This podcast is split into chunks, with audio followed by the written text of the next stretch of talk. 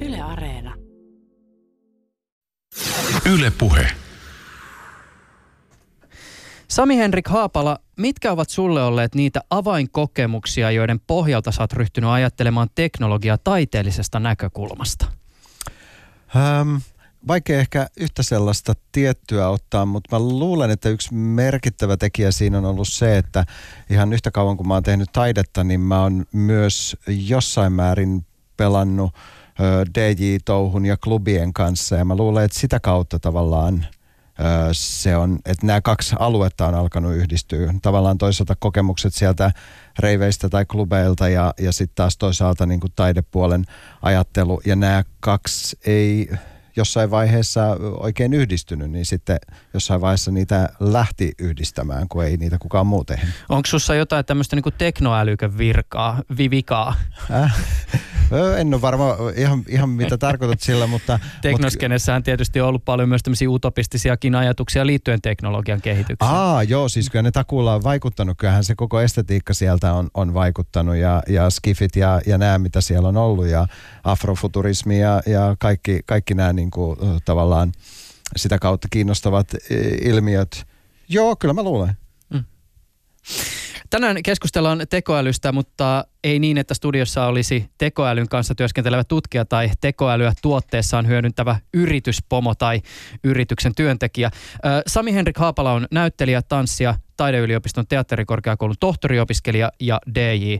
Lisäksi hän on Kaiken keskus-nimisen esittävän taiteen ryhmän jäsen. Ryhmä on jo useamman vuoden valmistellut uuden puolueen, koneälypuolueen perustamista. Koneälypuolueessa uskotaan tekoälyn potentiaaliin poliittisessa päätöksenteossa ja tähän kuvioon linkittyvät myös esimerkiksi pelisuunnittelijat. Ulkopuolisen on he ehkä hieman vaikea arvioida sitä, onko kyseessä enemmän taiteellinen vai poliittinen projekti. Otetaan tästä ja kaiken keskusryhmän ajatuksista tänään selvää. Studiokeskustelun lisäksi ääneen pääsee tänään myös tekoälyn toisesta tekoälyä toisesta kulmasta tarkasteleva henkilö. Tekoälyn uhista ja tekoälystä käytävästä keskustelusta puhumme tänään tietokirjailija Ari Ojanpelon kanssa. Ojapelto on varoitellut automaation, robottien ja tekoälyn vaaroista jo usean vuosikymmenen ajan. Ojapelolle, Ojapelolla itsellään on kokemus siitä, ettei tekoälyn yhteiskunnallisista uhista ole keskusteltu tarpeeksi. Ylepuheessa Juuso Pekkinen. Eli first things first, mikä mies sinä oikein olet, Sami Henrik Haapala? Joo, äh, ensimmäiset tittelit, mitä mä yleensä itsestäni kerron, on, on näyttelijä, tanssija, äh, DJ ja itse asiassa mulla on myös antropologin koulutus. Sekin, sekin on, mä oon, mä oon äh, ylikoulutettu kaikkeen. Miten, sä oot siis tällä hetkellä valmistelemassa sun väitöskirjaa? Mm, joo. Ja keskiössä on semmoinen termi kuin immersio. Mm, joo, joo. Termi on tuttu erityisesti pelitutkimuksen parista. Miten äh, se sopii tuonne teatterikorkeakoulun käytäville ja tutkijan kammioihin? Öö, Joo, se tota niin, äh, immersiivinen teatteri on, on semmoinen niin kuin esittävän taiteen uusi lähestymistapa, äh, joka on noussut tuossa niin 2000-luvun puolella, joka on äh, lähtenyt yhdistämään hyvin erilaisia asioita periaatteessa, jos se lyhyesti summaa, niin kysymys on siitä, että ei, ei katsota esitystä, joka on jossain tuolla lavalla ja me täällä yleisössä, vaan, vaan äh, katsojat on osana äh, esitystä, osan äh, ovat esityksen sisällä. Ei välttämättä niin, että se on mitenkään suuresti interaktiivinen tai osallistava, vaan voi olla, että ne on esimerkiksi vain osana sitä visuaalista maailmaa. Mutta mistä tämä tulee tämä immersiotermi tähän? Koska kyllähän teatteritekijät on ö, koko teatterin historian ajan kokeillut, että mitä kaikkea siellä taidemuodolla voi tehdä. Ja eihän siinä sinänsä ole mitään uutta, että rikotaan sitä perinteistä, yleisö istuu yleisössä ja teatterin tekijät on siellä lavalla rakennetta.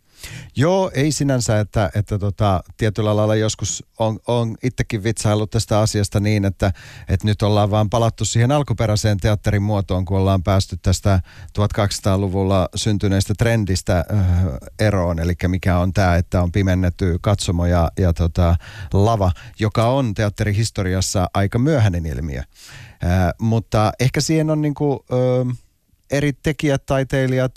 Mä jotenkin yritän välttää usein sitä sukupolvisanaa, mutta ehkä, ehkä sillä on jotain tekemistä kumminkin myös ajan kanssa, tarkoittaen sitä, että on tullut ö, laumatekijöitä, jotka kuitenkaan ei koe niitä aikaisempia termiä omakseen, ja sitten ne ö, jostain nousee yleensä. Se ei ole enää niinkään sitä, että, että keksittäisi, vaan että joku, joku termi nousee sieltä ja, ja se sitten sattuu osuun, osuun ihmisiin ja immersiivinen teatteri on ollut tällainen.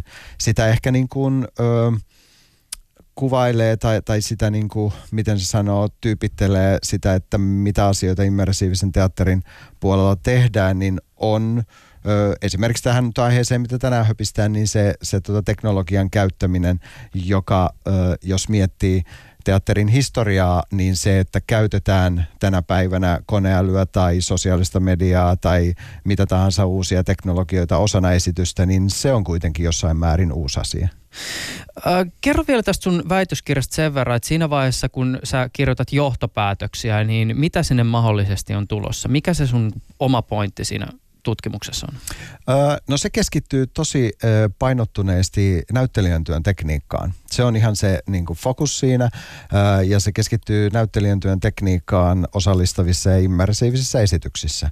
Ja koska se ei nyt ole vielä valmis, niin mä en ole ihan varma, mitä sinne tulee sinne johtopäätöksiin, mutta, tota, mutta jos mä tässä nyt jär, järkytän mun professoreita keksimällä jotain, niin, niin, tota, niin, niin tota, varmaan sinne tulee ainakin jotain semmoista, että, että näyttelijän tekniikan tulisi muuttua sen takia, että ne esitysmuodot on jo muuttunut niin paljon, että se vanha tekniikka ei enää päde. Sulla tässä väitöskirjassa ö, osana sitä on myös tämmöisiä ihan siis konkreettisia taiteellisia projekteja, ja jos ymmärsin oikein, tämän koneälypuolueen piti olla jollakin tavalla osa sitä sun väitöskirjaa. Joo, siis yhdessä vaiheessa tämä oli, oli yksi mun väitöksen taiteellinen osa, mutta sitten professori oli sitä mieltä, että se on liian iso projekti, niin, niin tota, jätettiin sitten siitä se pois.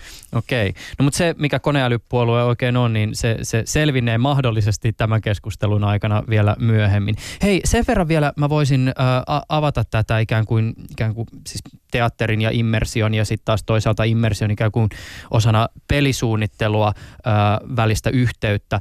Äh, sua on taiteilijana ja ajattelijana kiehtonut se, että miten esittävät taiteet ovat omaksuneet pe- pe- pelirakenteita. Voisitko vielä niin pikkasen avata hieman niin sitä historiaa tavalla, joka tähän liittyy?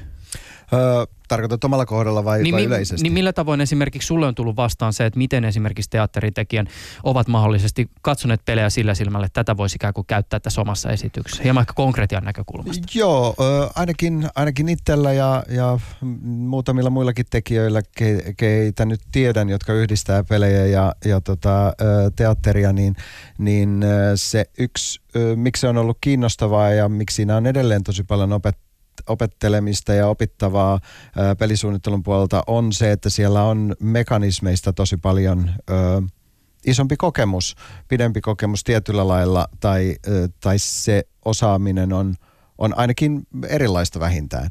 Ja, ja tota, sitten kun kuitenkin jos, vaikka se on vähän hassua teatterin kohdalla aina palata siihen perusmuotoon, että yleisö ja, ja katsomo, niin silti tavallaan se teatterin peruslähtökohta ei ajattele niitä mekanismeja juurikaan.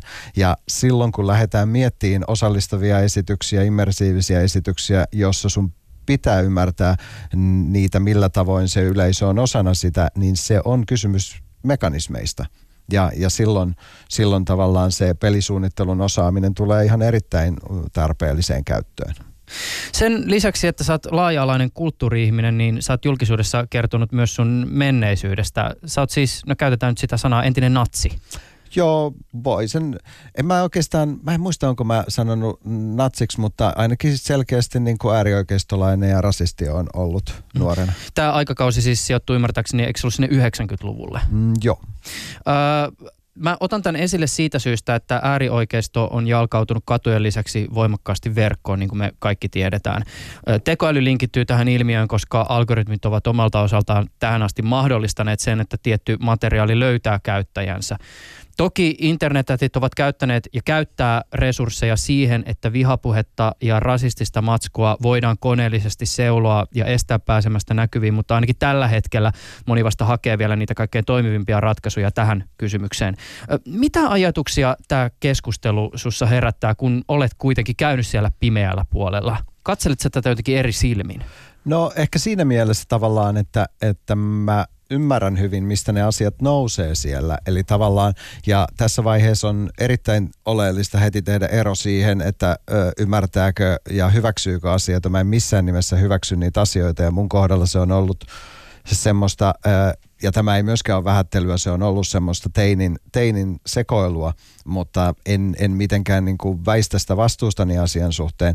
Ainoastaan vaan niin kuin tähän asiaan liittyen se, että vähän kauhulla ajattelen, ajattelen jos mulla olisi ollut nämä tavallaan... Ö, sosiaalisen median keinot silloin käytössä, niin mitä mä olisin niillä saanut aikaiseksi.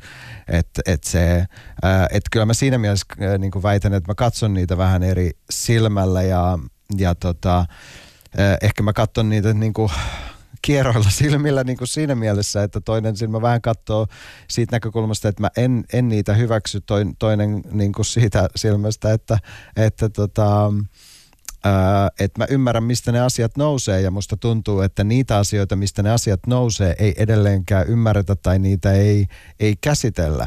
Tavallaan se, että, että vaikka ne ei ole hyväksyttäviä asioita, niin myös se jatkuva demonisointi e, tavallaan äärioikeisto, niin se ei ratkaise niitä ongelmia.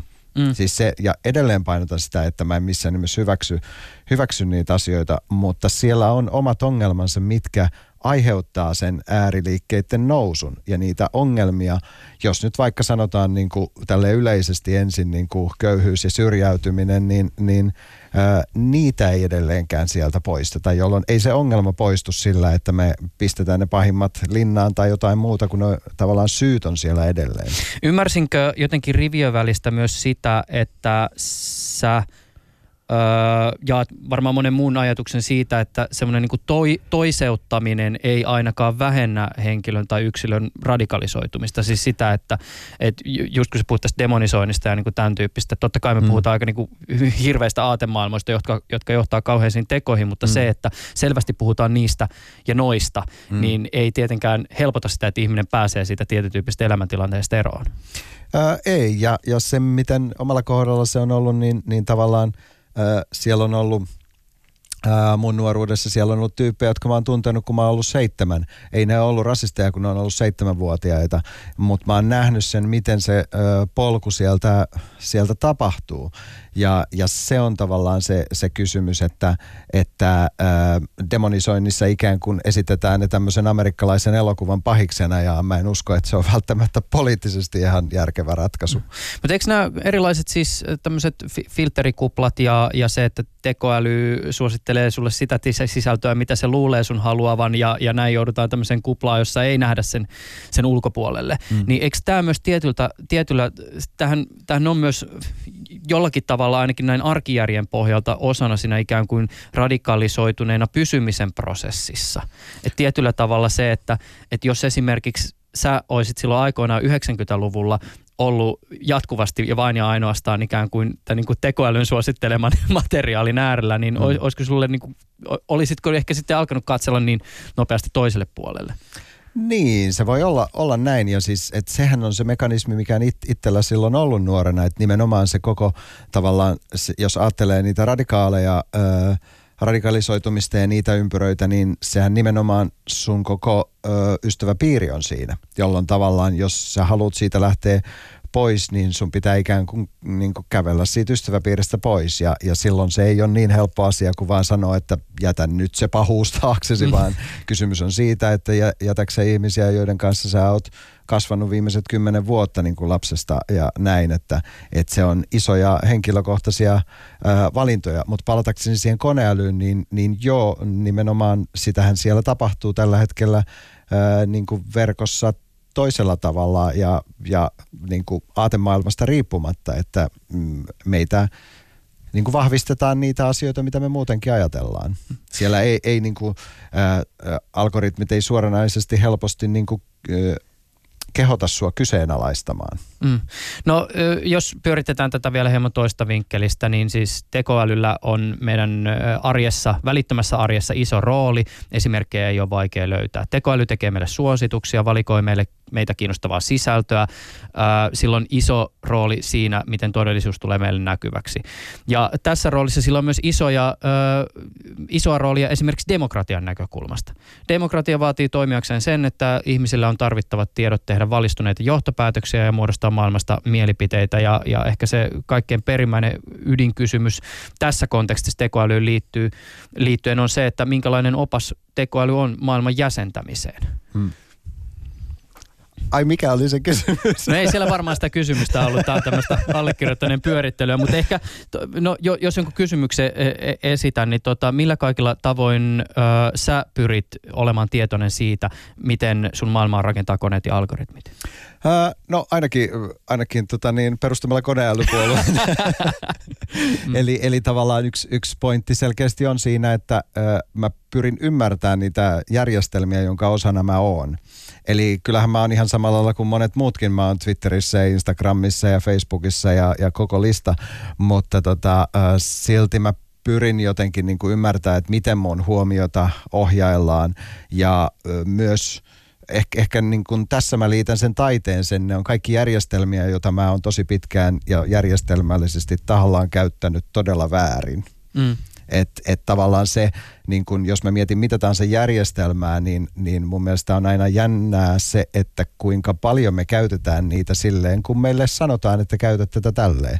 Et sehän on kuitenkin niin kun, ää, meillä on mahdollisuus aina niin kun käyttää toisella tavalla, ajatella asioita toisella tavalla. Ja se on ehkä se niin kun, ainakin taiteilijan tehtävä se musta on. Sanallista vielä tämä väärinkäyttäminen. Öö, no toivottavasti mä en joudu tästä mihinkään la, lain kanssa tekemisiin, mutta me ollaan siis, ehkä se voi sanoa näin, että me ollaan hakkeroitu niitä järjestelmiä, käytetty niitä tietyllä lailla, ää, siis kyllä mä väittäisin, että me ollaan aika aika hyvin lain piirissä pysytty sen takia, että ne järjestelmä pitää kyllä sen ohjelmointi rajapinnan aika niin kuin tarkkaan siellä, mutta me ollaan seilattu siellä rajapinnalla aika paljon, eli me ollaan niin kuin, ö, käytetty sitä dataa, mitä Facebookista saa tai mitä sinne voi lähettää, niin tavoilla, joita Facebook ainakaan ei ole ehkä ajatellut. No nyt alkoi kyllä kiinnostaa tarkemmin? No siis eh, teknis, tämä on taas niitä kysymyksiä, että mä tarvitsisin teknisen, joka meillä on tehnyt, siis esimerkiksi Akumeriläinen tai varsinkin Akumeriläinen on, on tota meillä tehnyt näitä. Kerro, niin, mitä te olette tavoitellut. Niin tota, no ö, siis ehkä mä voin niin antaa konkreettisen esimerkin. Alun perin me käytettiin tosi paljon feikkiprofiileita, mutta sitten esimerkiksi nyt viimeisimmässä tässä toteutuksessa, mikä me tehtiin tuonne Madhouseen, niin me tehtiin semmoinen pelirakenne, joka käyttää Twitteriä alustanaan. Eli me tavallaan tehtiin niin kuin peli, joka toimii vähän samalla lailla kuin Venäjän bottiarmeija. Eli sitten voidaan niin kuin, sehän on erittäin iso keskustelu siitä, että missä sen laillisuus menee, tavallaan vaikuttamisen ja sen, että esitetään jotain muuta, mitä ollaan. Voiko sitä kertoa, että mihin te pyritte tätä teidän bottiarmeijan käyttämään? Ää, no siinä yhteydessähän se on niin kuin tosi vahvasti taiteellinen ö, teos, eli tota, yksi suuri osa on niin kuin, ö, ta- tarkoitus on herättää keskustelua taas omalla niin taiteen keinolla kiinnittää huomioita asioihin, joista ei niinkään keskustella, jolloin tota, tässä yhteydessä lähinnä siihen, että miten esimerkiksi Twitteriä käytetään ö, poliittisessa vaikuttamisessa. Mm. Eli tavallaan sen takia niin kun me luodaan semmoinen järjestelmä, jossa sä itse pystyt näkemään, että kuin helppo asia se on tehdä. Mm. Edelleenkin aloin miettiä sitä, että, että onko mulle esimerkiksi Twitterissä tullut vastaan jotain semmoista niin sanotusti taiteellista disinformaatiota, mitä te olette levittäneet.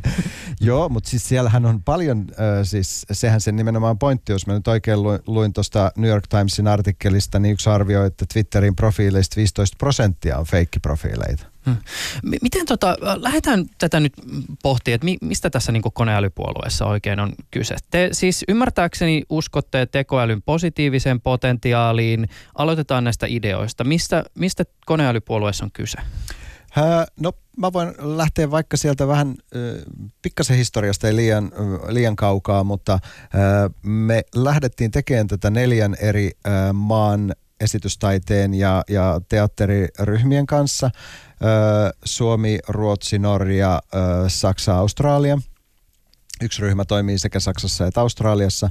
Ja tota, meitä kaikkia yhdisti se, että meistä tuntuu, että teknologian keinoja ei oltu käytetty teatterin tai esittävän taiteen alueella kauhean, äh, ainakaan kauhean kiinnostavasti viedä, viedä niitä niin kuin Mm, vieden pidemmälle tai yhdistäen niin kuin esittävän taiteen kanssa. Helposti se on sellaista päälle liimaamista, että nyt sitten sometetaan jossain. Niin tota, se oli se yksi lähtökohta. Ja sitten me lähdettiin miettimään sitä, että no miten viedä tämä tarpeeksi pitkälle.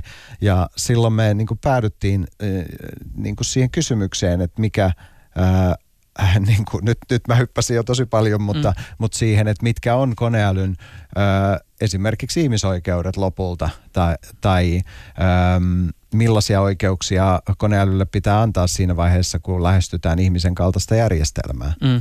Niin aivan, eli te olette ajatelleet, että keinoäly ikään kuin ei pelkästään tämän tyyppisenä niin kuin työkaluna, joka se tällä hetkellä on, vaan myös sitä tulevaisuutta, jota jotkut maalaavat, eli jossain vaiheessa tekoäly tai kun tämmöinen niin kuin vahva tekoäly muodostuu niin vahvaksi jopa, että silloin herättää jo kysymyksiä siitä, että onko sillä esimerkiksi, onko sitä kohtaa jotain moraalisia velvollisuuksia, onko se sellainen subjekti, joka täytyy ottaa huomioon esimerkiksi eettisessä pohdiskelussa.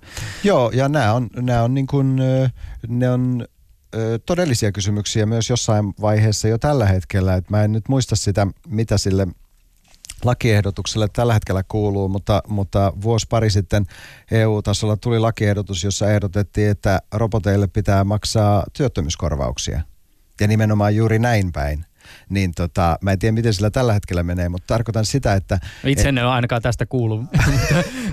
joo, joo, se, mä en olekaan sitten kuullut siitä nyt vuoteen, mutta se, se aloite laitettiin tuossa tota niin, vuosi pari sitten, mutta tota, se, se tavallaan niin kuin tässä ehkä ö, näkyy se, että kuinka myös arkisia ne kysymykset voi olla tavallaan, että, että helposti kun me ajatellaan sitä tulevaisuutta sadan vuoden päähän, niin meillä on se Skynet siellä aina tai meillä on Arnold Schwarzenegger siellä, mutta tota, se, että tosi monet niistä kysymyksistä suhteessa tekoälyyn, niin nehän tulee niin kuin, ja ne on jo osa meidän arkea, eli tavallaan siellä on hyvin myös arkisia kysymyksiä. Mm. Mutta mun on edelleenkin hieman vaikea hahmottaa sitä, että mikä te niinku oikein ootte. Et ootteko te ensisijaisesti taiteellinen projekti vai onko teillä jotain poliittista ambitiota? Ja sitten jos esimerkiksi ö, on lukenut näitä teitä, teistä kirjoitettuja lehtijuttuja, niin mun täytyy sanoa, että mä oon kyllä niiden jälkeen ollut aika pihalla siitä niin kuin keinoälypuolueen olemuksesta tai, tai koneälypuolueen olemuksesta, mm. koska se on niin kuin siis kysymyksiä on valtavan lailla skaalla. Puhutaan siitä, että kuinka paljon niin kuin suuryrityksellä on valtaa. Puhutaan siitä, kuinka algoritmia pitäisi tehdä niin kuin läpinäkyväksi. Puhutaan siitä, miten pelisuunnittelijat voisivat hyödyntää omaa osaamistaan ää, niin kuin poliittisessa päätöksenteossa ja yhteiskunnallisessa, ää, tota, niin kuin yhteiskunnallisessa viitekehyksessä. Ja sitten puhutaan just tämmöistä niin kuin tietoista tekoälystä. Että nämä, nämä on mm. kuitenkin aika, nämä on hyvin moninaisia kysymyksiä ja, ja haarukoidaan aika laajalla skaalalla. Mm. On, on. Se on ehkä tota, jos mä lähden sieltä taiteen päästä, niin, niin se on mm, niin kuin tavallaan mulle taiteen tehtävä. Tavallaan, että sen sijaan, että mä välttämättä fokusoisin hirveän yhteen asiaan, niin mulle on oleellista niin kuin pystyä ajan, avaamaan sitä ajattelua. Ja sen takia meillä on esimerkiksi ryhmä, jolla on näin nöyrä nimi kuin Kaiken keskus. niin, niin, tota, niin, äh, mutta että toki mä ymmärrän, että se ongelma tulee väl, välittömästi, kun aletaan puhua politiikasta ja puhuu siitä, että mitkä on ne käytännön ratkaisut siellä.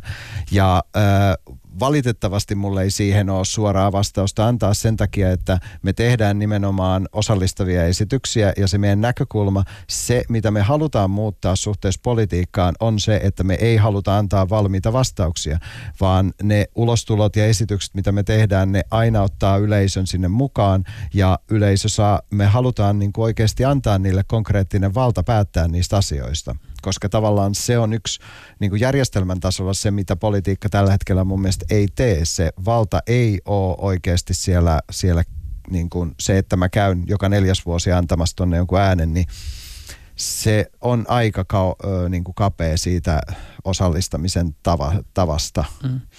Jos mä nyt tässä mietin näitä sanoja, mitä sä käytät, lopussa tietysti oli tämä puhe tähän politiikkaan liittyen, mutta mm. ainakin se vastauksen alkuosa kuulosti nimenomaan taiteelliset projektilta. Ihan tämmöinen käytännön mm. kysymys. Oletteko te uh, jo kerännyt kannattajakortteja?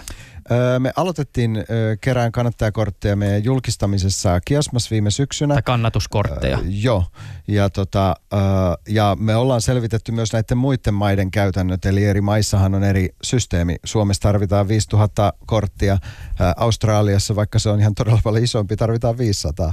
Niin tota, me aloitettiin niiden kerääminen, mutta sitten kun me kuultiin tästä öö, suunnitelmasta tehdä tämä digitaalinen keräysjärjestelmä, niin, niin sitten me ajattelin, että okei, se sopii tähän paljon luontevammin.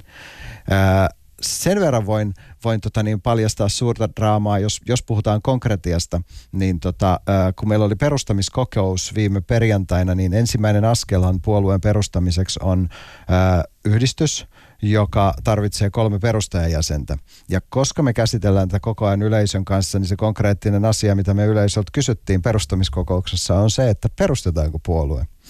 Ja äh, meille tuli suurta draamaa siinä sen takia, että, että ehdoiksi, mitkä me ehdotettiin, kuka tahansa olisi voinut ehdottaa siinä myös muuta, mutta äh, yleisö hyväksyi tämän ehdotuksen, niin oli se, että äh, jotta puolue voitaisiin perustaa, tarvitaan kolme perustajajäsentä ja tarvitaan enemmistö ääniä. Ja tota, se draama tuli siitä, että äh, yleisö päätti yhden, yhden äänen enemmistöllä, että puoluetta ei perusteta, mutta me saatiin ne kolme perustajajäsentä kuitenkin. Eli tavallaan siitä nousi jonkin verran keskustelua siitä, että, että pitäisikö tämmöisellä yleensä, pitääkö meidän yleensä antaa enemmistön päättää, koska jos otetaan niin kuin viimeaikainen poliittinen esimerkki, niin feminististä puoluetta ei todennäköisesti, todennäköisesti olisi perustettu, jos oltaisiin kysytty kaikilta, että halutaanko tämä perustaa. Jolloin tota, tämä oli se meidän, niin kuin, siinä näkyy niin kuin se konkreettia sen kannalta, että me ollaan myös valmiita niin kuin oikeasti antaa se valta yleisölle, eli siinä esityksessä sitä puoluetta ei perustettu. Mm. Mutta jos te haluatte antaa vallan yleisölle, niin mihin tämä tekoäly sitten tässä linkittyy? Se tavallaan niin kuin fasilitoi sitä keskustelua. Eli ihan kon- konkreettisella tasolla siinä öö, tota, Ootas, mun pitää vielä sanoa vaan mm. tuohon tohon tota edelliseen, että seuraava askel tässä puolueen perustamisen kysymyksessä on se, että meillä alkaa olla nyt jo muutama sata ilmoittautunut tuolta meidän saitin kautta puolueesta kiinnostuneeksi tai jäseneksi, niin seuraavaksi me kysytään heiltä, mm. koska tavallaan niin niin, kun, niin ö, myös halutaan se, että se ö, yhdistää nimenomaan niin kuin erilaisia ö, olemassaolon muotoja, eli sekä digitaalista tapaa, kaikille ei ole luontevaa tulla sinne paikan päälle. Mm. Niin tota, mutta se kysymys... Se kysymys liittyy siihen, että mi, mi, mi, mihin te tarvitsette tekoälyä, jos kuitenkin se, että mitä, mi, mitä ihmiset haluaa ja, ja tota, mitä he päättää on keskiössä, niin ja aloitit kysymystä liittyen tähän, että tekoäly fasilisoi. Joo, eli tota, tässä yhteydessä se ongelma on se, että koneäly ei voi olla virallisesti Suomessa Suomen lain mukaan perustajajäsen. Eli tavallaan se on se konkreettinen byrokraattinen kysymys. Ja siksi meidän tarvii kysyä se ihmisiltä, koska viime kädessä lain mukaan pitää olla suomalainen sosiaaliturvatunnus. Eli meillähän oli yleisössäkin esimerkiksi ulkomaalaisia, mutta he ei voi olla perustajajäseniä Suomen lain mukaan. Mi- mm. Ja, ja tota, se on niinku se syy, miksi tämä kysymys kysyttiin niinku ihmisiltä siinä yhteydessä. Mutta tota, se, mitä me ollaan esityksessä käytetty niin, niin, ja mitä me yritetään luoda pidemmällä tähtäimellä, on niitä tapoja, miten ihmiset voi olla kontaktissa käydä keskustelua sen koneälyn kanssa. Ja ö, esimerkiksi tuolla perjantaina tuossa meidän esityksessä, niin me käytetään kolmea kolme tota, koneälyä. Meillä on Microsoftin Azure, sitten meillä on Google AI ja, ja tota IBM Watson, jota me äh, käytetään analysoimaan äh, niitä äh, miten se nyt sanoo, toisessa yhteydessä me käytetään niitä analysoimaan keskustelua, toisessa yhteydessä ne analysoi keskustelua, joka tapahtuu Twitterissä. Mm.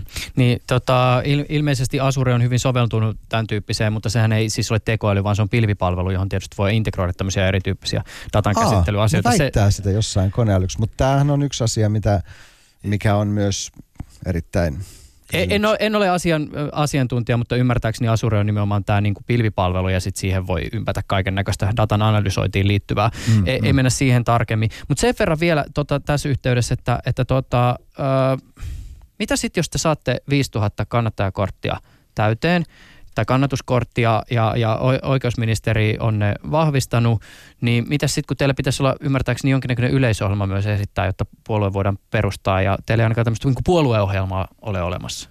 Joo, tällä hetkellä ei ole. Mä to, toivottavasti me myöhemmin päästään palaamaan siihen koneälyn määritelmiin, koska niitä on, on todella monta ja niistä on, olisi paljon sanottavaa myös. Mutta tota, se puolueohjelman osalta ajatus on se, että me koko ajan kehitetään sitä yhdessä yleisön kanssa. Eli tämä ei ole, tämä ei ole sen kysymyksen väistäminen, vaan se on kysymys siitä vallan jakautumisesta. Ja silloin sen takia me ei, siis vähän voisin kirjoittaa semmoisen aivan, aivan hyvin, mutta tota, se, että koska me halutaan antaa se valta niille, jotka on mukana sitä puoluetta koko ajan mistahansa yhteydessä tekemässä, niin sen takia myös se puolueohjelma ennen pitkää määrittyy sen pohjalta. Mm. Eli sen takia me ei haluta tehdä sitä tässä vaiheessa, vaan se tehdään yleisön kanssa tässä seuraavissa vaiheissa. Mä kävin, kat, kävin katsomassa täällä Helsingissä Design-museossa piivahtaneen Designing Freedom-näyttely, jossa esiteltiin sitä, miten Piilaakson teknologiajätit ovat nousseet niin merkittävään asemaan. Näyttelyn yksi punaisia lankoja oli sito, sitoa teknologia osaksi historiallista jatkumoa aina hippiliikkeestä erilaisiin kansalaisuusoikeusliikehdintöihin. Ja pyrkimyksenä näyttelyssä oli välittää, ainakin allekirjoittaneen silmiin näytti siltä, että tarkoituksena välittää ajatus siitä, että Piilaakson henkeen on historiallisesti kuulunut kuulunut utopistinen ajatus esimerkiksi tasa-arvosta, monimuotoisuudesta, sosiaalisesta ja vapaasta maailmasta. Mikä on koneälypuolueen suhde näihin Piilaakson jättiläisiin ja niiden utopioihin? No ainakin konkreettisesti käytätte, käytätte teknologioita hyväksi teidän, teidän sovelluksissa, mutta että – yleisemmällä tasolla? Joo, kyllä me käytetään, mutta edelleen, edelleen jotenkin painotaan sitä väärinkäyttöä. Toivottavasti en joudu tästä mihinkään. mihinkään. Mutta tavallaan, niin kuin, Ehkä teidän tilit jäädytetään tämän haastattelun jälkeen. Todennäköisesti. Mm. Onneksi ne on tosi vähäistä. niin. niin tota, mutta mutta tota, joo, siis siellähän on hienoja ideaaleja, josta ne on, on lähtenyt liikkeelle, mutta äh, kyllähän siellä on todella paljon markkinointia ja, ja mainostusta tavallaan niiden ideointien pohjalta. Siis se, että ö, jos nyt kylmä esimerkki, niin, niin jos katsoo, että miten se äärioikeisto on käyttänyt sitä Facebookia hyväkseen, niin, niin kyllähän se aika kaukana on niin kuin ihmisten niin kuin, ää, niin kuin kommunikaation lisäämisestä vai mikä se nyt niin on. Se ainakaan yhdistä maailmaa. Niin, jotenkin näin. Niin se on, se on aika kaukana siitä tavallaan väitteestä. Ja sitten kuitenkin niin se ei ole vaan kysymys siitä, että ne on ikään kuin käyttänyt sitä niin kuin jotenkin tahattomasti vai näin, vaan sehän on iso keskustelu ollut siitä, että kuinka Facebookilla on ollut niin kuin eri, erityisiä ja niin kuin spessupalveluja nimenomaan niin kuin äärioikeistolle esimerkiksi Trumpin, vaali, Trumpin vaalivoiton kulmilla. Eli tavallaan se, että kyllähän sieltä tosi paljon niin kuin käytetään niitä ideaaleja, mutta se on sitten eri asia, miten ne siellä näkyy. Palataan hetken kuluttua koneälypuolueen pariin, mutta nyt katse toisaalle. Ari Ojapelto on tietokirjailija ja aktiivinen yhteiskuntakeskustelija. Hänen uusin digitalisaatiokritiikkiä sisältävä kirjansa Kasvun loppu ilman ostovoimaa ei ole kasvua, julkaistiin pari vuotta sitten. Ojapelto on varoitellut automaation, robotiikkaan ja tekoälyyn liittyvistä vaaroista jo usean vuosikymmenen ajan. Hänen näkemyksensä on se, ettei keskustelua laajemmin digitalisaatioon liittyvistä uhkakuvista ole käyty tarpeeksi. Yle puhe. Sä oot Ari Ojapelto nimittänyt tekoälyn kehittäjiä pääoman palkkatappajiksi. Mitä sä tarkoitat tällä? No se, että, että sen takia näiden tekoälyn kehittäjien, Googlen, IBMn ja Facebookin ja Amazonin niin työntekijöiden, tekoälytyöntekijöiden yhden henkilön markkina-arvo voi olla kymmeniä miljoonia.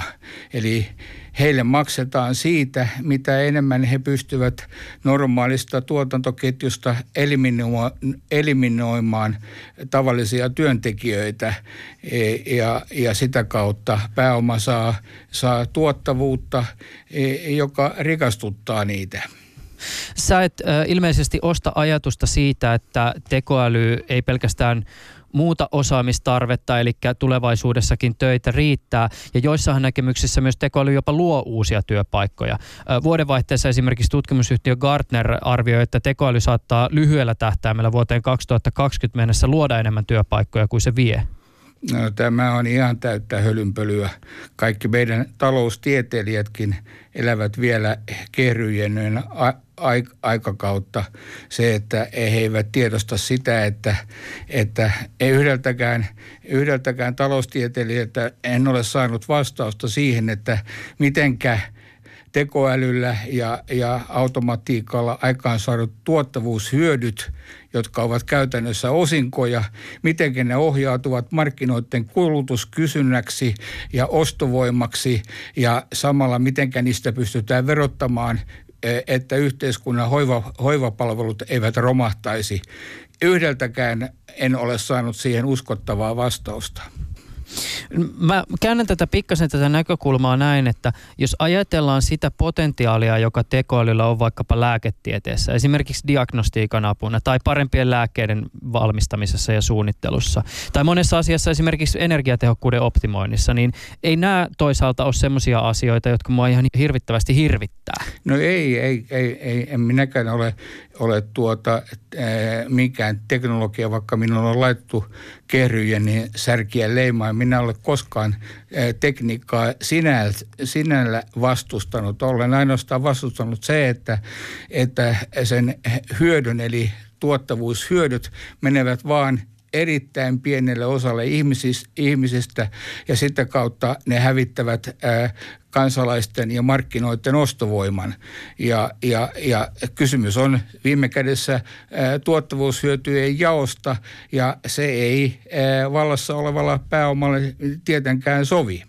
Niin eli siis vielä tiivistäen, sä et sinänsä ole teknologiaa vastaan, teknologia on vaan väline, sua enemmänkin sä kiinnität huomiota siihen, millä tavoin teknologia istuu osaksi yhteiskuntaa. Kyllä, kyllä.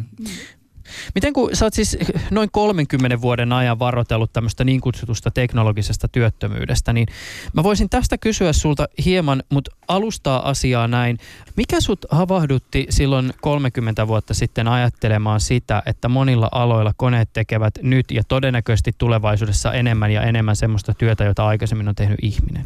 No, minulla sattuu olemaan tuttava piirissä eh, Nokian näitä, näitä tutkimuskeskuksen elektroniikan uranuurtajia ja hänen kanssaan harrastimme tämmöistä niin sanottua älyllistä keskustelua.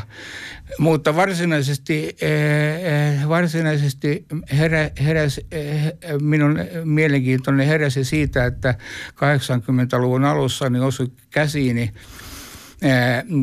tilastoluvut, jotka kertovat, että kuinka paljon teollisuustuotanto kasvaa ja kuinka paljon työntekijöiden lukumäärä kasvaa. Ja 70-luvulla nämä kun aikaisemmin tuotanto kasvoi 5 prosenttia, niin työntekijämäärä kasvoi kanssa 5 prosenttia, mutta 70-luvun puolivälissä ne erkaantuivat lopullisesti toisistaan. Ja tästä nyt tässä syytetään siis koneita. Kyllä, kaikissa muodossa on tietokoneita, robotteja, jopa joka esimerkiksi ihmiset, tavallinen ihminen ei tiedosta sitä, että tämmöinen miljardi maksava paperikone on itse asiassa valtava robotti. Ei sielläkään enää niin kuin aikoinaan siellä ole, tuli kun tehtaan pilit soi, niin tuli satoja ja tuhansia ihmisiä tehtaan portista ulos. Nyt sieltä tulee pari mersua kun sä oot tästä asiasta puhunut niin pitkään, niin mikä sun näkemys on siitä, että miten hyvin sua on tässä asiassa kuultu? No minua on nimitetty taivaanrannan maalariksi ja maailmanlopun apostoliksi, että kaikki, kaikki mahdolliset äh, tuota, saatesanat on tullut ja erityisesti taloustieteilijät ovat nonsoleranneet ja se on erittäin vaarallista, koska poliittiset päättäjät viime kädessä nojaavat taloustieteilijöiden mielipiteisiin, mutta sielläkin on ää, ää, tuota, sekin on semmoinen uskomusyhteisö, että siellä on äh, niin sanottuja Friedmanilaisia, uusliberalisteja ja keinsiläisiä äh, äh, säätelyn kannattajia ja ne eivät pääse tässä omassa keskuudessaan selvyyteen siitä, että kumpi niiden taloususkonto on oikea ja kumpi on väärä. En uskalla, että julkisuudessa ottaa vääntää kättä aiheesta. Mihin lokeron sä muuten itse itsesi lasket? Minä olen ihan vannoutunut keinsiläinen. Sä oot, Ari Ojapelto, monesti korostanut sitä, ettei digitalisaatiosta, roboteista ja tekoälystä käytävässä keskustelussa nosteta esille näitä kehitykseen liittyviä haittapuolia. Ja mä, mä tohtisin kuitenkin väittää, ettei asia ole ihan näin yksioikoinen. Siis kyllähän me jatkuvasti käydään keskustelua siitä uudesta osaamisesta, jota tarvitaan tässä teknologisessa maailmassa.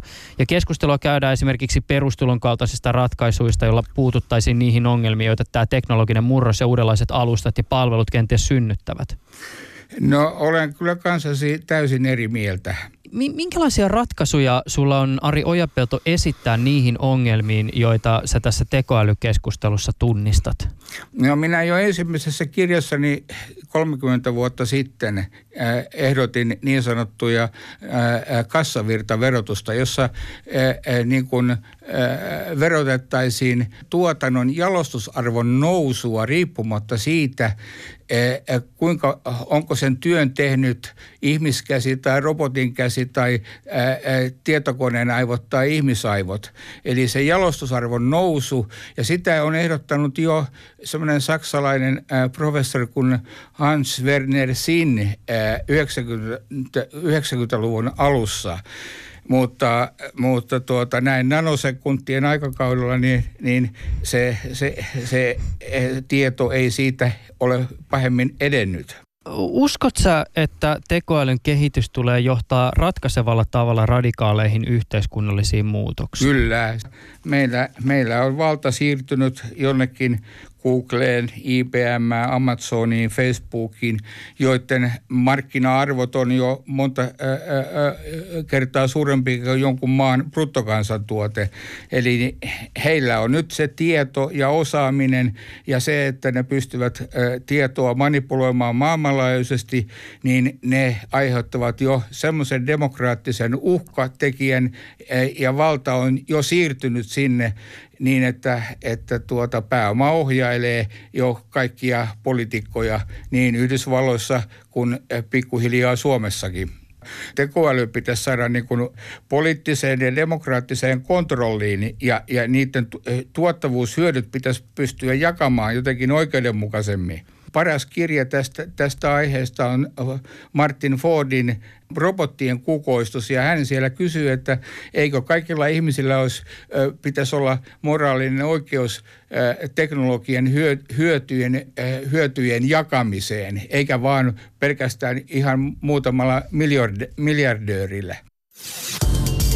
Ylepuheessa Juuso Pekkinen. Näin siis Ari Ojanpelto ja jatkamme täällä studiossa koneälypuolueen Sami Henrik Haapalan kanssa. Hei, miten teidän puolueen sisällä ajatellaan tekoälyyn liitetystä dystoppisista visioista? No, meillä on koko projekti oikeastaan lähtenyt siitä, että me ollaan ihmetelty sitä, että miksi ne on niin, ö, niin kuin voimallisia. Tavallaan siis, ö, jos, jos mä luen niinkin jotain – laatulehtiä kuin Guardian, ja jos siellä puhutaan keinoälystä, niin sitten siellä on kuva Arnold Schwarzeneggeristä. Et se, se on silti niin kuin jo, se kuva, mihin me niin kuin aina palataan. Skynet tulee aina, niin kuin, se, se on, on ensimmäisenä. Mm. Niin tota, eikä siinä mitään, ymmärrän hyvin miksi, mutta tota, tavallaan niin kuin se, mistä me haluttiin lähteä liikkeelle, on se, että mitäs jos mennäänkin ihan toiseen suuntaan.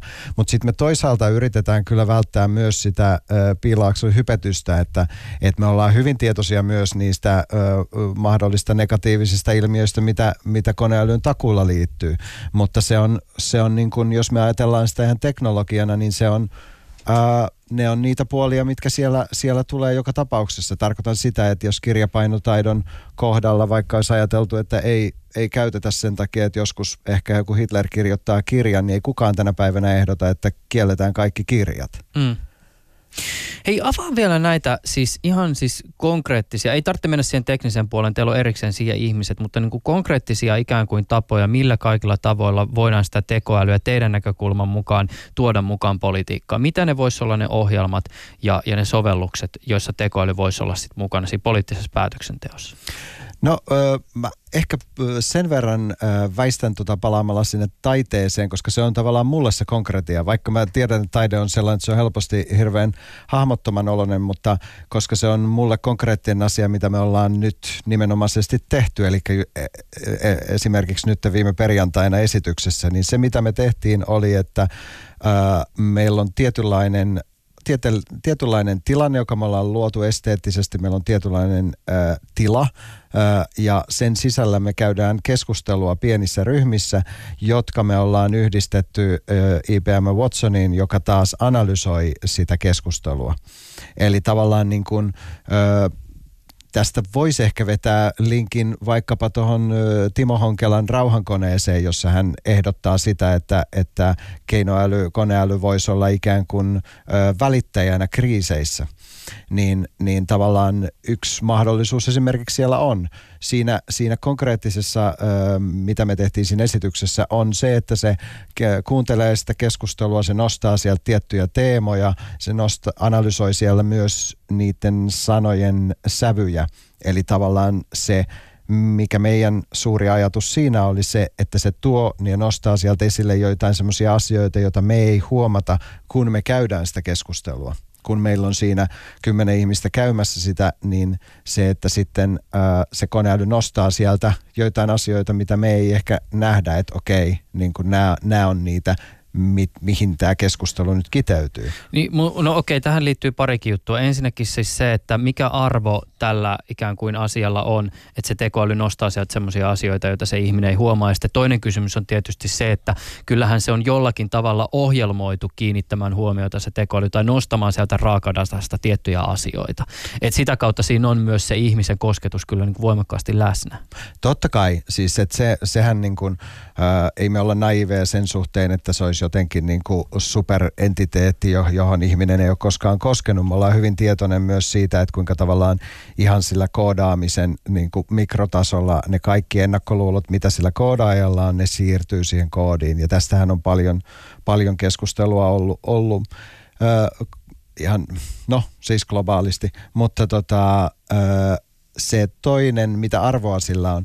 No silloin, silloin tavallaan se, mitä me yritetään tehdä, jotenkin palautuu siihen perusväitteeseen siitä, että, että koska meillä on ollut ö, ihmiseen vahvasti keskittynyt vallankäytön järjestelmä, niin olisiko mahdollista, olisiko kiinnostavaa, olisiko tarpeellista, että meillä olisi jonkinnäköinen älykkyys, joka pystyisi ajattelemaan niitä asioita eri tavalla – ja, ja se linkit, linkittyy, nyt mä hyppään vähän niin kuin tonne kriittisen teorian puolelle, mutta se linkittyy myös niin, kuin niin sanotun ö, epä, ei-inhimil, ei epä, vaan, vaan ei-inhimillisen puolelle, jossa kysymys on se, että meillä on ollut hyvin ihmiskeskeinen maailmankuva, jolloin tavallaan voidaan vetää johtopäätös siitä, että onko meidän hyvin ihmiskeskeinen maailmankuva ajanut meidän ö, planeetan tähän kulmaan, missä meillä on ilmastonmuutos ja erittäin isoja globaaleja ongelmia. Pitäisikö meidän pystyä jakamaan sitä ihmiskeskeistä valtaa johonkin muualle? Ja tavallaan tässä, täh, tässä se linkittyy meillä siihen koneälyyn. Toki heti pitää sanoa tässä, että vaikka puhutaan niin kuin hyvin konkreettisia asioita ja hyvin utopistisia asioita samaan aikaan, niin se on mä ehkä, no en mä tiedä onko se väistö, koska tota, ehkä mä oon ihan ylpeästi taiteilija siinä, että se on taiteilijan tehtävä. Hmm. Et me toki linkitytään myös erittäin konkreettisiin kysymyksiin tällä hetkellä, mitä on esimerkiksi algoritmien läpinäkyvyys tai tai miten ne järjestelmät, mitkä meitä määrittelee tällä hetkellä tosi paljon, miten me pystytään vaikuttamaan niihin. Mutta sitten siinä to- keskustelussa on myös se toinen pää, että meidän pitäisi pystyä ajattelemaan pidemmällä tähtäimellä, joka on sata vuotta tai planeetan tai ö, ilmastonmuutoksen kohdalla niin kuin tuhansia vuosia. Mä en vielä ihan jotenkin saanut kiinni tästä ajatuksesta, että millä tavoin ikään kuin me päästään sen koneälyn kautta koukkaamaan siihen, että me päästäisiin eroon ihmiskeskeisestä lähestymistavasta. Ja tässä mä ajan takaa sitä. Tietysti meillä on tämmöisiä niin kuin eri ta- erilaisia tapoja lähteä jäsentämään esimerkiksi eettisiä kysymyksiä. Nyt me voidaan lähteä esimerkiksi ihmislähtöisesti ajattelemaan tai sitten laajemmasta näkökulmasta. Puhutaan vaikka ekosentrisestä lähtötilanteesta, jossa ikään kuin keskiössä on ekosysteemit.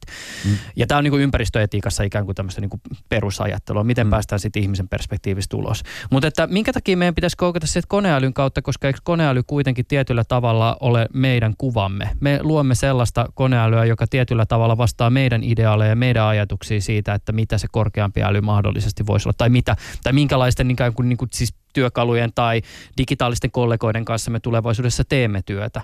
Hmm. Me puhumme tavallaan omalle kuvallemme silloin, kun me puhutaan koneelle. No tavallaan, mutta siinähän on se, se kysymys siitä, missä vaiheessa se utopia tulee todellisuuteen. Siis ajatellen, että jos me lähdetään keskustelemaan siitä, että missä vaiheessa siitä tulee ö, oma ö, kokonaisuutensa tai oma henkilönsä, ollaanko me ikinä siinä vaiheessa, että se alkaa elää omaa elämäänsä. Niin kuin se, että... Ö, siis toki me voidaan sanoa, ja se on yksi näkökulma, että se ei ikinä pääse sieltä ihmisen, ihmisen tota, ää, vaikutuspiiristä pois, koska se on meidän luomamme tai, tai meidän lapsemme, miten sen haluaa nähdä. Jotkut sanoo, että me olemme tulevia jumalia, isiä ja äitejä. Niin, tämähän on hyvin, joo, tämähän on hyvin vahva, vahva skifikuva.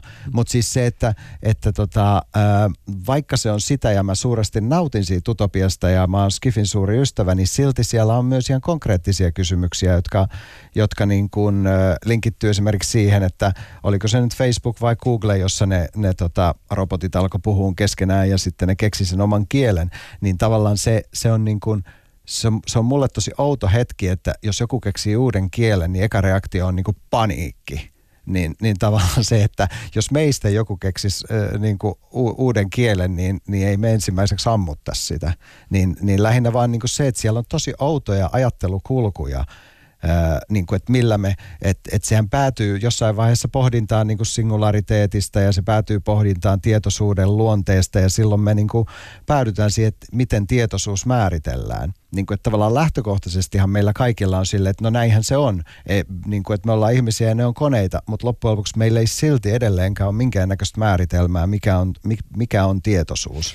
te... ja, ja, ja jos me katsotaan niitä niin kuin, ö, testejä, millä koneiden tietoisuutta määritellään, niin te, kannattaa joskus tehdä semmoinen ajatustesti, että käännä ne toisinpäin ja ky, niin kuin, että tekisit ne samat testit ihmiselle, että niin kuin, onko ihminen tietoinen, jos sille niin kuin, jos sitä testattaisiin näillä, tapo, näillä keinoilla, ja ne on ihan absurdeja. Mm. Mutta silti me ikään kuin, niin kuin tavallaan ollaan näin, että joo, tällä, tällä nyt sitten mitataan, että onko tämä kone tietoinen. Siinä vaiheessa, kun te olette kerätä, kerätä puolueelle kannatuskortteja, niin kuka potentiaalisesti niitä täyttää? Ää, no hauska tässä on niin kuin mun mielestä se, se että tota, kun meillä oli se meidän julkistus tuolla ää, nykytaiteen museo Kiasmas viime syksynä, niin meillä oli niin kuin tosi painottuneesti nuori yleisö, mutta ensimmäisiä kannattajakortin allekirjoittaneita oli semmoinen 93-vuotias rouva, joka ää, oli tosi epäluuloinen teknologiaa kohtaan. Mutta sen takia se justiin piti tätä puoluetta niin hyvänä ideana, että, että ää, näihin asioihin kiinnitetään huomiota ja niitä tuodaan esille. Niin se, että ää, se oli mun mielestä ainakin ihan mahtavaa. Mm. No mitä jos te saisitte sitten puolueen perustettua, niin mikä se olisi se ensimmäinen juttu, mitä te sitten tekisitte? Öö, mä taas väistelen tällaisen samalla, että, että me ö, koko ajan kysytään niitä asioita yleisöltä, eli ö, nyt me mennään niin kuin yksi byrokraattinen askel eteenpäin ja, ja sitten siinä vaiheessa, jossain vaiheessa tulee puolueohjelman määritteleminen ja jossain vaiheessa tulee ne, että mitkä on ne asiat, jotka sieltä nousee. Et, ö, Mä en valitettavasti siihen osaa sanoa suoraa vastausta. Niin, no mitä jos tässä nyt käy tavallaan sillä ympäri mennään yhteen tullaan, että yhtäkkiä tästä teidän projektista innostuvat vaikka ne, ne tota, äärioikeiston tyypit. Hmm. Ja, ja he alkaa määritellä sitä, että mikä se on se puolueen agenda, niin mitä sitten? Öö, siitä tulee kyllä mielenkiintoinen hetki, jos, jos niin tapahtuu. Tällä hetkellä... Vetotteko te sitten siihen, että tämä on, no, on taideprojekti ja tämä kertoo jotain maailmasta? Joo, en tiedä. Se on hyvä kysymys, koska tavallaan niin kuin, äh, jos mä käännän sen toisinpäin, niin, niin meille niin kuin tärkeä, äh, niin kuin jos mä ajattelen ihan inklusiivisuutta, mikä on tavallaan sen niin kuin äärioikeiston toinen ääripää. Äh, ei, anteeksi, nyt mä sanoin kyllä todella hölmösti. Joo, sori, mutta täytyy kyllä muuta. Kellotaan, leikataan toi pois. niin, tota, äh, niin siis tarkoitan sitä, että me yritetään oikeasti niin kuin pystyä antaa sitä meidän valtaa pois. Ja, ja se on niin kuin meille poliittisesti tärkeä, tärkeä ele. Mutta toi on ihan erittäin hyvä kysymys. Ja, mm. ja musta tuntuu, että vaikka tämä ehkä tuntuu vähän niin kuin väistämiseltä jälleen. Tämä on muuten ensimmäinen vastaus, joka kuulostaa ensimmäistä, tai niin kuin poliitikon vastaukselta, eikä taiteilijan vastaukselta. Joo, eikö siis ehkä se johtuu siitä, että mä etsin sitä ajatusta, koska se oli hyvä kysymys. Mutta tota, tämä saattaa kuulostaa erittäin poliitikon vastaukselta, mutta, mutta tota, mun mielestä se on se tilanne, missä me ollaan kaikkiaan niin kuin ehkä maailman suhteen, Facebookin suhteen, Twitterin suhteen siinä, että miten me handlataan ne trollit. Ja, ja tavallaan äärioikeistohan on tällä hetkellä globaali trolli. Minkälaista palautetta te olette saaneet koneälypuolueen tiimoilta? Öö, todella positiivista. Ei ole tullut, no on, on tullut kritiikkiä kyllä, öö, että taidepuolella on, on öö, hieno asia myös se, että siellä on, on kriittisiä ääniä. Ja siitä yksi, yksi merkkiä oli myös se, että, että perustamiskokouksessa tuli tämä kiperä, kiperä tilanne. Eli siellä on ihmisiä, jotka ajattelee omilla aivoillaan. Mutta tota, Mikä tämmöinen tilanne oli? Ää, No kritiikkiä on tullut esimerkiksi siinä, että ei millekään koneälylle pidä antaa mitään valtaa sen takia, että se vahvistaa vaan niitä olemassa olevia ennakkoluuloja. Tavallaan, että ne on järjestelmiä, no se mistä me ollaan tässäkin puhuttu, että ne on järjestelmiä, jotka tukee meidän, meidän jo valmis, valmiiksi olemassa olevia ennakkoluuloja. Mutta tavallaan niin kuin siihen mä itse vastaisin enemmän justiin edesmenneen Ursulalle Ginin ajatuksella siitä, että tavallaan mikä tahansa ihmisen tekemä järjestelmä on mahdollista muuttaa. Ei me olla niin kuin, ei koneäly tai mikään muuka järjestelmä automaattisesti, että tämä on status quo puolesta, vaan me pystytään muuttamaan niitä järjestelmiä. Liittyen tähän taidemaailman ja teknologian väliseen suhteeseen, sä kirjoitit Sami-Henrik Haapalaa oliko viime vuonna Teatteri ja tanssi plus sirkus-lehteen artikkeli, jossa sä puhuit muun muassa huomiostasi, että taidemaailmassa teknologiaan suhtaudutaan usein aika kriittisesti. Sä käytit muun muassa sellaista termiä kuin antikyberismi. Mihin sä tällä viittaat ja mistä sä, tää sun huomio kumpuaa? no se oli viittaus siihen, että esittävän taiteen puolella on tosi painottuneesti niin kuin jotenkin äh, palvottu sitä läsnäoloa ja, ja fyysisyyttä. Mm. Ja me puhutaan nyt varmaan siis esittävän taiteen kontekstista äh, korostuneesti. Joo, tämä lähtee sieltä, kun, kun kysyt sitä, että mistä se nousee, niin se, se itsellä nousee siitä, että siellä on niin iso, iso tota, painotus sen läsnäolon ja fyysisen äh, fyysisen niin kuin tavallaan ruumillisuuden puolesta. Eikä siinä mitään. Mulla ei ole mitään sitä vastaan. Mulla on myös tanssijan koulutus. Mä oon edelleen eri, erittäin lähellä sitä maailmaa. Mutta tavallaan se, siellä on niin kuin helposti semmoinen ajatuksellinen vinouma siinä, että jotkut on esimerkiksi hyvin ko- kotonaan niissä digitaalisissa järjestelmissä. Mun eräs ystäväni sanoi, että, että kun, aina kun ihmiset puhuu sitä, että kun ne hajottaa meidän tietoisuutta niin paljon ja ne tekee meistä levottomia, niin, niin hän, joka on tosi levoton ihminen, sanoi, että hän tuntee niin kuin olonsa rauhalliseksi tarpeeksi niin kuin siinä yhteydessä. Se on, se on niin kuin erilainen olemassaolon muoto ja tavallaan se, mistä sitä antikyberismi on tullut se, että me ikään kuin automaattisesti ajatellaan, että se on paha asia. Jollekin se on luontainen tapa olla ja, ja ehkä se on niin kuin viime kädessä se jos nyt hypätään taas ihan tosi isosti tähän koneälypuolueen niin kuin, ajatuksiin, että mistä se on tullut, on se, että tavallaan todella erilaisilla olemassaolon muodoilla on kaikilla oikeus olla olemassa. Se ei ole niin kuin kenenkään muun määritelmissä, että onko tämä, on se sitten ruumiillisuus tai digitaalisuus, on se ihminen tai eläin tai on se koneäly, niin tavallaan ne on erilaisia olemassaolon muotoja ja meidän mielestä kellään ei ole oikeutta sanoa, että toi on huonompi kuin toi.